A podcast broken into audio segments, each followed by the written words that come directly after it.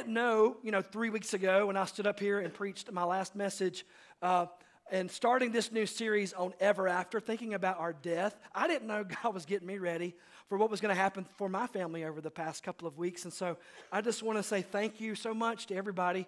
Many of you know my father passed away two weeks ago uh, tomorrow. And so uh, my family's been walking through that. And just want to thank everyone for reaching out to me and my family, for your kind words and prayers. Really, I can feel those prayers. And you know, as you're walking through a difficult time like that, it's amazing how the Lord proves himself to be faithful. And I'm so thankful, honestly, that my dad walked with Jesus. And that was a different kind of experience when somebody knows the Lord and they pass away. Amen? It's a different kind of experience.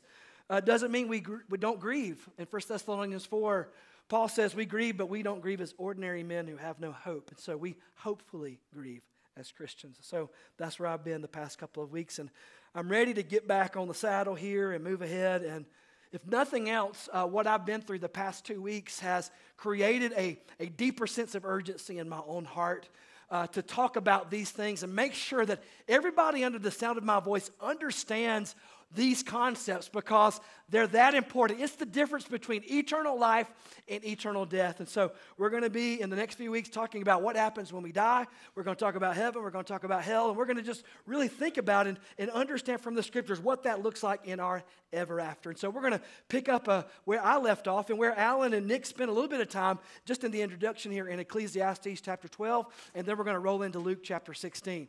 Now, in Ecclesiastes chapter 12, we don't have time to do the whole chapter, but in the verses previous to this, it's a description of a person and how they get old.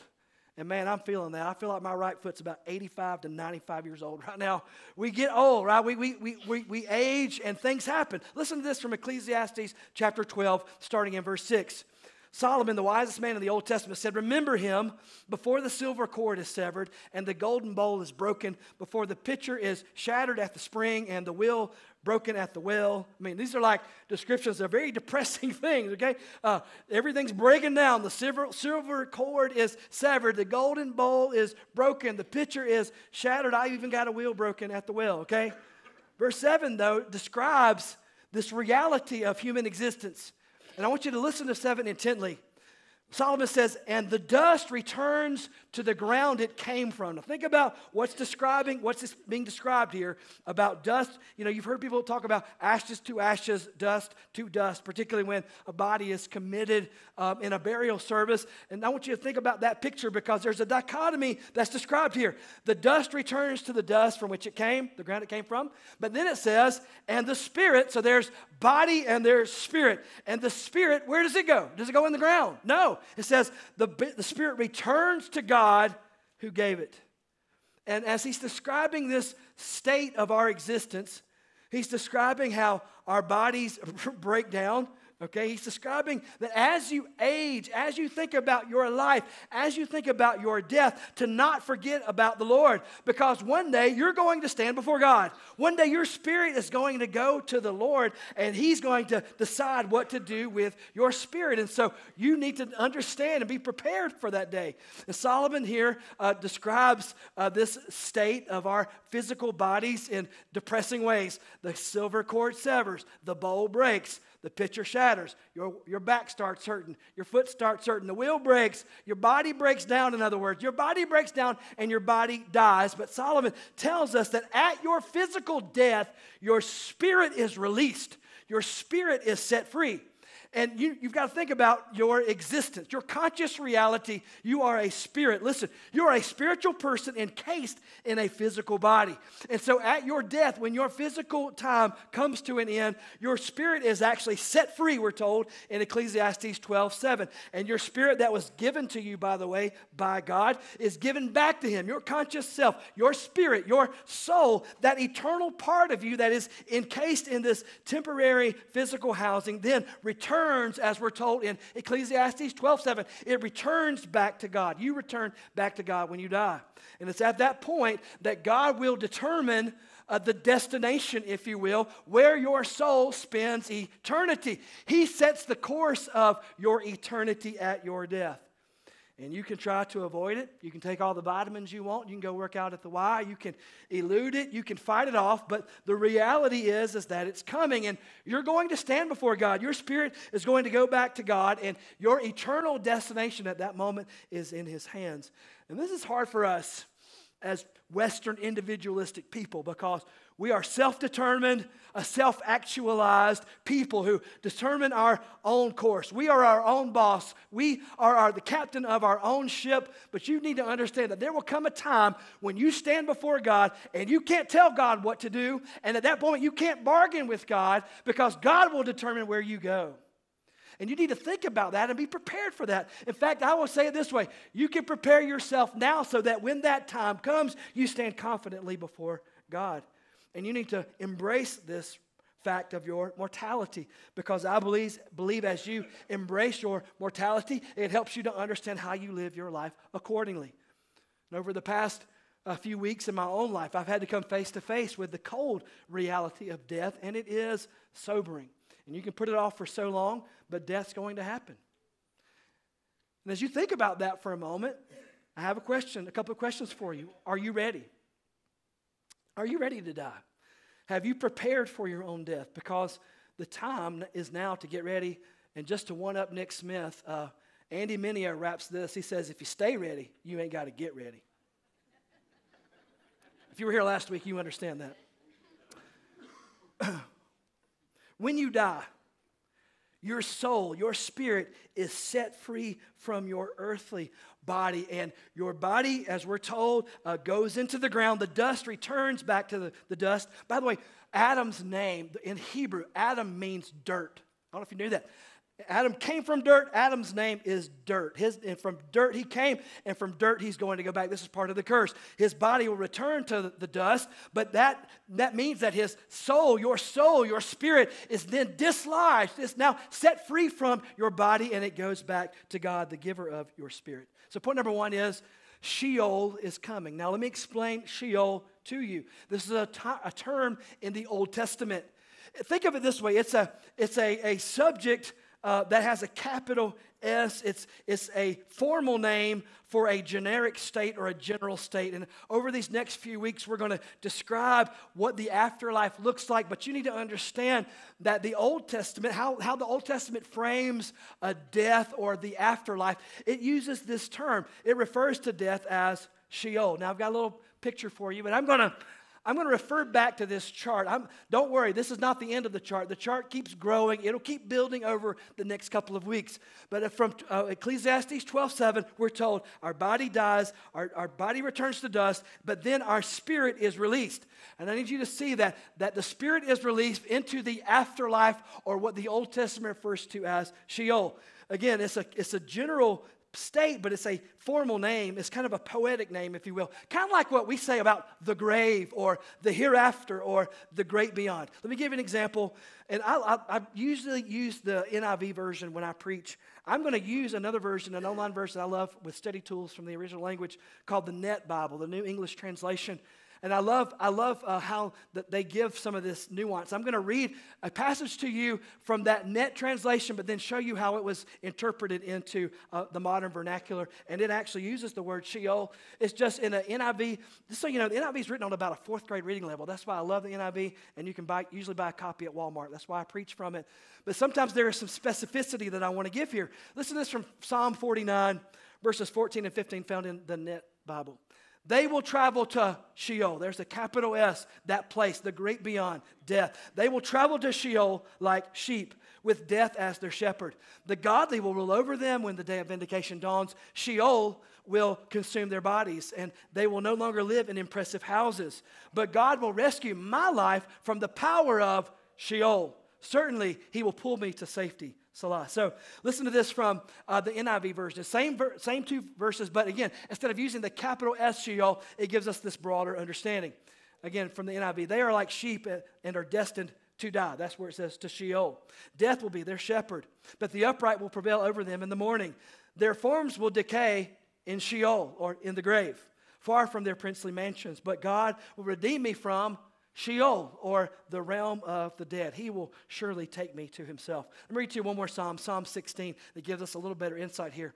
The psalmist writes, Therefore, my heart is glad and my tongue rejoices. My body will rest secure because you will not abandon me to Sheol or the realm of the dead nor will you let your faithful ones see decay. You make known to me the path of life. You will fill me with joy in your presence, with eternal pleasures at your right hand. There's this description here, even in Psalm 16, of this joyous place, a place God has for his people where there are, there are eternal pleasures and joy in the presence of God. So I want you to, even just from those uh, Psalms that you just read, to understand that, that there is this generic uh, referent in the Old Testament of the grave or of death or of the place that we go. There is a state for us after our spirits leave our body that is referred to as Sheol. Now, a lot of this is poetic and very generic in some ways. It's uh, vague, actually, in the Old Testament. And thankfully, when Jesus describes the afterlife, again, Jesus is in the New Testament, Jesus comes after, and Jesus gives us some qualification, if you will, of what Sheol actually is about. What we're going to read is in Luke chapter 16. And it's a parable that Jesus told. Now, remember, Jesus uh, told many stories like this. Again, parables are, are fiction, but they, they have insight and they give us some picture. And I believe Jesus here describes uh, Sheol or the afterlife, and he describes two different compartments, two different places, two different divisions as we think about Sheol. Now, what I want you to understand also is that this idea of the afterlife, as we would describe it, is a temporary holding place. There's actually a permanent, a permanent time, and we're going to get into that over the next couple of weeks, a permanent place where these will actually, at one point, the, the inhabitants of those places will eventually land. But here we have Jesus describing uh, this, uh, this reality for two p- different individuals, two men who pass away. Listen to this in Luke chapter 16, starting in verse 19. There was a rich man, that's the first guy, who dressed in purple and fine linen and lived in luxury every day. And at his gate was laid a beggar named Lazarus, covered with sores and longing to eat what fell from the rich man's table. Even the dogs came and licked his sores. One of the grossest sentences in the whole Bible. Verse 22. The time came when the beggar died, and the angels, listen to this. So there's this, this man in poverty. He is ushered into this place uh, by the angels. He dies, and the angels carried him to Abraham's side, Abraham's bosom, or paradise, or heaven. On the other hand, the rich man also died. We don't have his name. The rich man died and was buried. Now, he has a different reality. His body's stuck in the ground, verse 23, in Hades, where he is. So we've got Abraham's bosom on one side, we've got Hades on the other. Hades or hell, what we would call hell. Verse 23, in Hades, where he was in torment, he looked up and saw Abraham far away with Lazarus by his side. We're going to stop right there. We're actually going to complete all that in coming weeks. But I just want you to, to kind of focus in at this moment on these two places, these two people that Jesus is referring to in this story because there are differences that we can find in the contrast of these two men, their two life experiences, but also their two eternal realities. So we have here two men in two different situations or two different stations. First, we have the rich man. We don't even have his name, he's never named here. But what we do understand is that he's very wealthy. We're told he wears the color purple, which is kind of like, I'm just kind of braggadocious. It's the color of royalty. It'd be like wearing Gucci or Louis Vuitton or Versace. He's like he's uh, wearing gold bling and he's driving exclusive sports cars that the doors flip up. You know what I mean? This is, this is what it means when it says this is a wealthy man dressed, dressed in purple and how he carries himself. He's living a life of opulence. It's obvious here that the man was well taken care of. In fact, uh, he lived so well that this poor Lazarus guy on the outside of his house, on the outside of the gate, who's there to beg for food, for crumbs from the man's table, the man doesn't go without. Let's put it that way. He's living this extravagant life. He has the luxury of recreation, of pursuing his wants much uh, like uh, the, the, the, world's population uh, does, doesn't understand this man's existence, this rich man's existence. I mean, you understand that, right? Like, majority of the world's population uh, is concentrated solely on what they will eat their next meal. They, they don't have the luxury like you, ha- you and I have of what we might do with our free time because every bit of their existence is focused on trying to feed themselves and their families and to not uh, have some kind of shelter for the weather that's happening around us. You realize that's the majority of the world's population. I mean, even as I read this, I have to read it with the lens that I'm, I'm, more, I'm more like the unnamed uh, wealthy man than I really am of this man Lazarus and what he had to, what he had to uh, endure. This rich man had whatever he wanted. In fact, we're told in verse 19, he's living a life of luxury. That word luxury in the original language means to feast sumptuously. This man ate what he wanted when he wanted. He lived a life of, of denying himself nothing. In fact, he's, he really embodies what Solomon describes in Ecclesiastes 2:10 when he says, "I denied myself nothing my eyes desired. I refused my heart no pleasure." This is, if we could define uh, in, in an Old Testament verse, the American hedonistic ideal is that verse right there. I denied myself nothing my eyes desired. I refused my heart no pleasure. By the way, that's how many people are living today. Maybe you're living like that. Maybe you're not denying yourself anything. You're just pursuing your sinful passions. You're living for today, just giving yourself anything that you might want because this is the goal of American hedonism to have wealth and freedom and recreation and luxury. Sick, really. This, this man, though, this unnamed man in Luke 16 embodies uh, how many of our, our neighbors and how some of us have even chosen to live. Reminds me of Jesus' teaching about our investment in the world in Mark chapter 8, verses 34 through 37. It's the opposite. It's what Jesus was concerned about for people. Listen to this. Jesus said, Whoever wants to be my disciple must deny themselves and take up their cross and follow me. Whoever wants to save their life will lose it, but whoever loses their life for me uh, will, and for the gospel will save it. What good is it for someone to gain the whole world and yet forfeit their soul? That is a rhetorical question that demands an answer. And I want you to think about what are people forfeiting their souls for of the things of this world. Jesus said, You can have everything the world has to offer. You can live like this man we've been describing here uh, in this passage, who had everything at his disposal, lived as he wanted to live, had the luxury, had recreation, had all these things, never went without a meal, and yet he missed it in eternity. He forfeited his soul. His best life was lived on this earth, and when he got to the afterlife, it was squandered. He forfeited his own soul. The other question Jesus asked in verse 37 of Mark 8 is, Or what can anyone give in exchange for their soul? How valuable is your spirit? What can be given in exchange for your spirit? And what do people exchange their spirit for now? You realize we live in the wealthiest country on the planet. Heard someone say one time America is the only country that's got fat poor people. Think about that for a minute.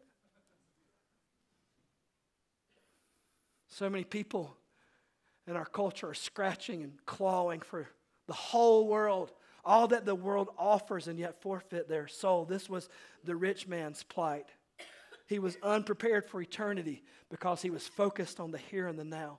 And I want you to contrast for a moment the opulence of this wealthy man's existence here now with dirt poor Lazarus, as we're told here in verse 20 of Luke 16.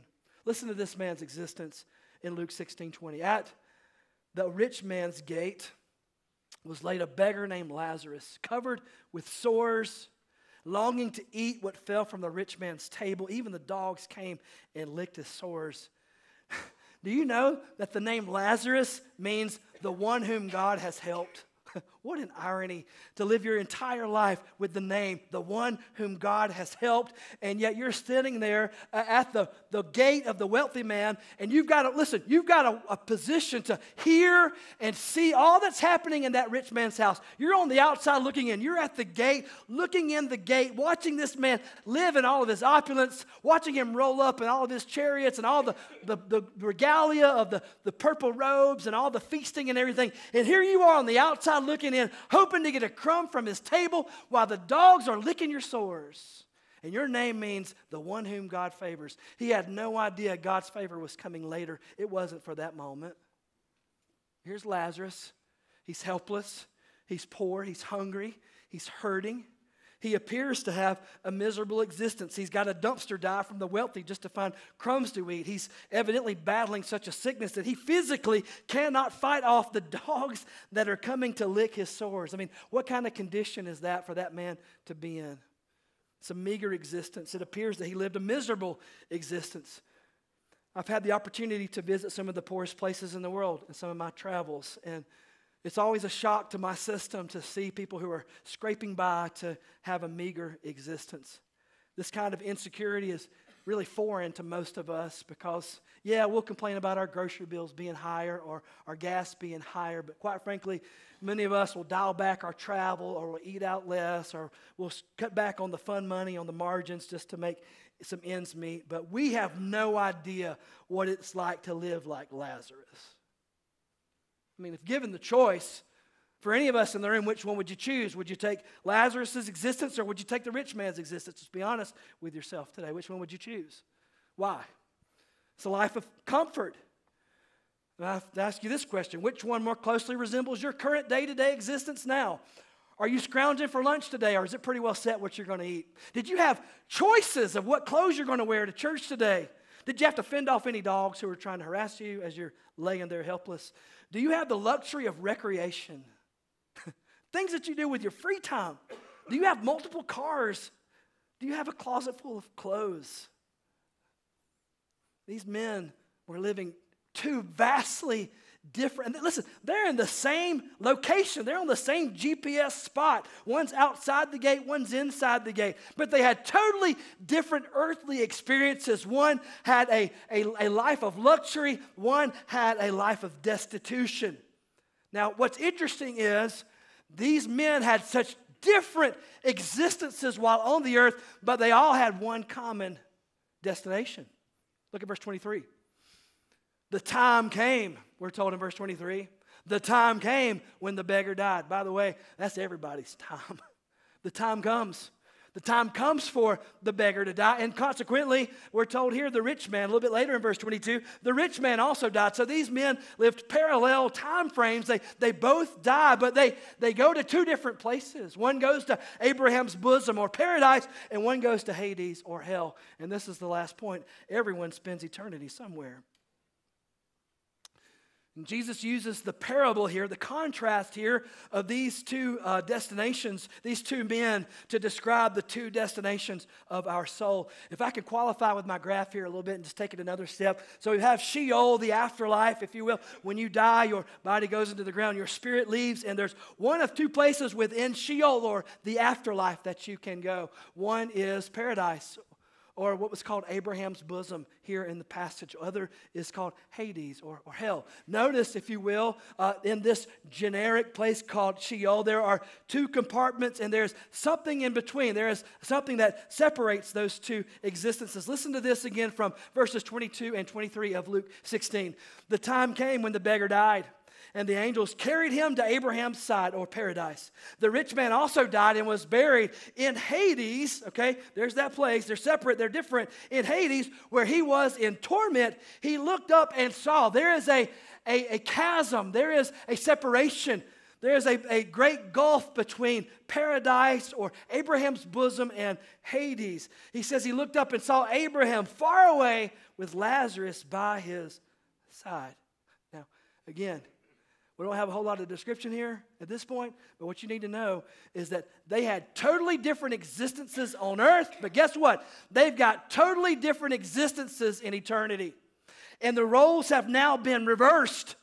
The one that lived in opulence, the one that had all the things at his disposal, is now in a place, as we're told here, of torment, of separation from God.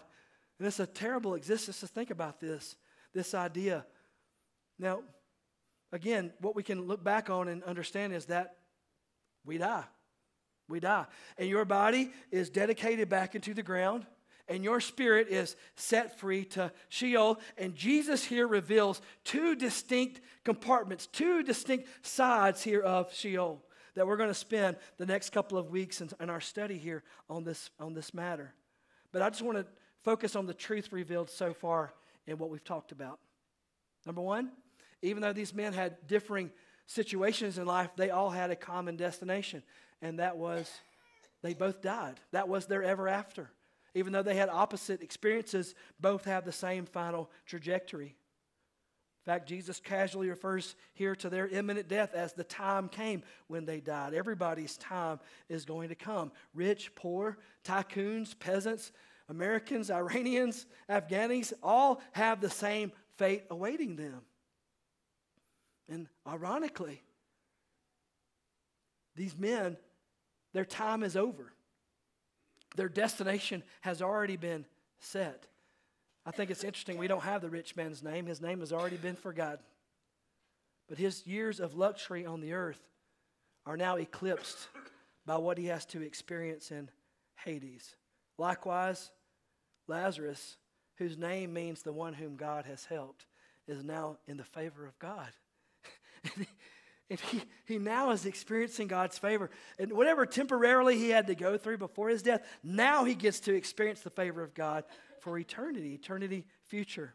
And we don't have all the details of Lazarus' spiritual condition, the, the, the, uh, uh, the um, poor man here, but he must have been a, a man of faith because we're told here that the, eight. listen to what it says, Go back to that passage. The angels were told, ushered him into this place, ushered him into the presence. This is the common ancestor for all the Jews of Father Abraham, Abraham's side or Abraham's bosom. He is collected now into uh, his uh, into into the presence of God and with his ancestors, and he is now gathered up with the faithful people and that's beautiful as you think about for us as believers because we're told uh, in Romans that we have been engrafted into that same family tree. We are engrafted into Abraham's lineage and promise through Christ. And we get to experience this same place of eternity and God's favor. And I'm so looking forward to that.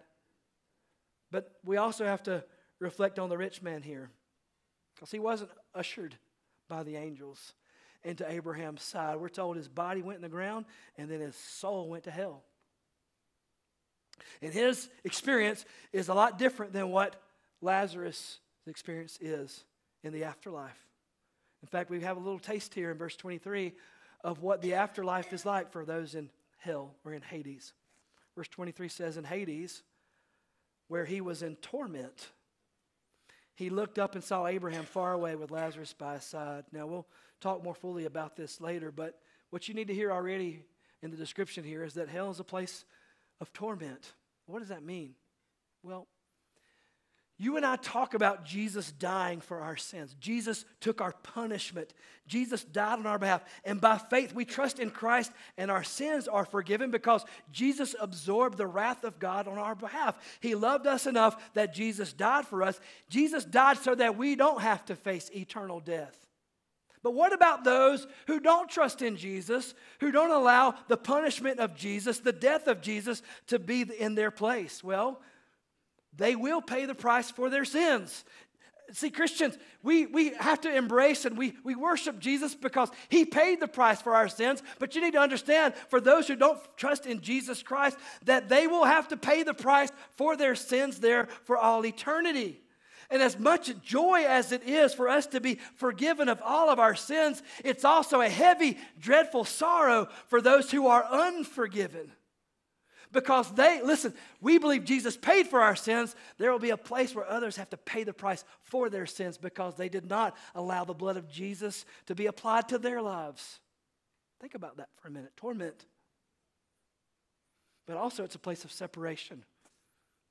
We're told here that the rich man is able to look across some divide, some chasm here, and see. He's able to see uh, from a distance. There's a separation there. Hell is the absence of God's goodness, it's the absence of God's provision, it's the absence of God's people. It's a dreadful, dark place, both in spiritual and physical terms. It's a place that this rich man is definitely not accustomed to. He was used to having everything at his disposal and the charmed life of his luxury, but now he's going to have to face eternity paying the price for his sins, separated from God.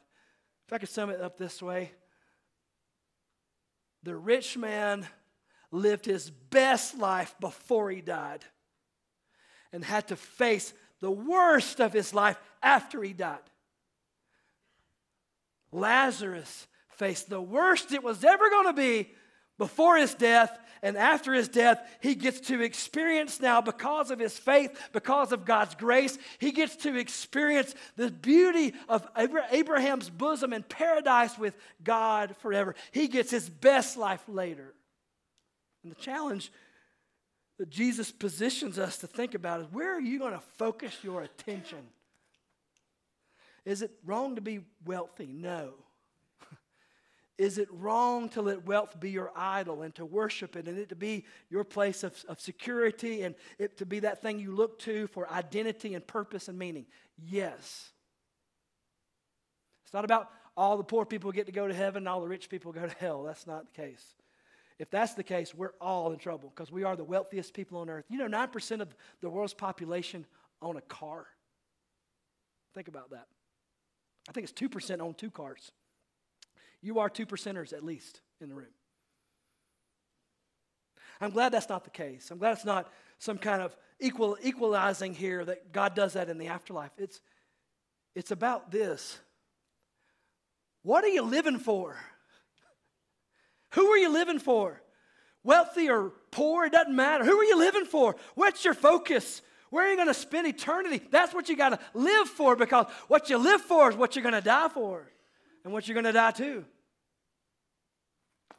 And it's a beautiful picture that we have here of Jesus saying, you know what? It doesn't matter. Your identity is not wrapped up in what you had to go through before death. All that matters is what God has for you, the plan He has for you. How awesome is that? So, I got a question for you. Are you ready? I mean, if anything, the past couple of weeks have taught me personally is you need to be ready. You don't know when. Nobody knows the hour or the day of when they may pass. And you know what? Jesus may come back before then. I'm kind of praying for that. Anybody else? I'm, I'm good with that. He could come back, or you could die. And when that happens, we will be set free from this earthly existence. We will be standing with God, and God gets to determine, as we told from, we're told from Ecclesiastes 12 7, our spirit goes back to God, and God's going to send you somewhere. Where's He going to send you, and why? We have two destinations referred to today. Everybody spends eternity somewhere. You realize there's 7.88 billion people, 7.88 billion people on the earth today. That's overwhelming a bit. Every one of those has every one of those individuals has a spirit. And every one of those individuals are going to spend eternity somewhere. Now, first and foremost, you need to get yourself right. Are you ready? If you died today, where would you go and why? I pray that you're right with the Lord Jesus Christ, that you've trusted in Him for the salvation of your sins. You've confessed Him as Lord. You have confessed Him with your mouth. You've believed in your heart that He has risen from the dead, and you've committed your life to Him. If that's the case for you, then you go into your ever after prepared. If you're not ready, my prayer is this makes you think a little bit because you need to get ready. If you stay ready, you ain't got to get ready.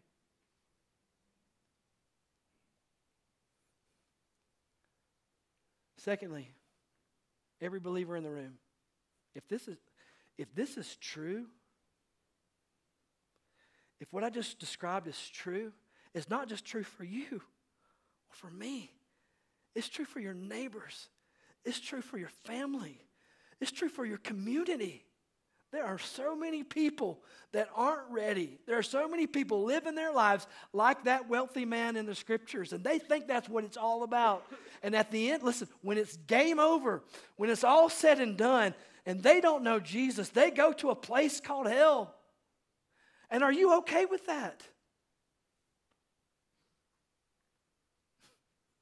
Or will you spend your existence like this wealthy man and just do your own thing and live your life for yourself. Live, squander everything for your desires and sparing your life, your desires, nothing, and waste this opportunity.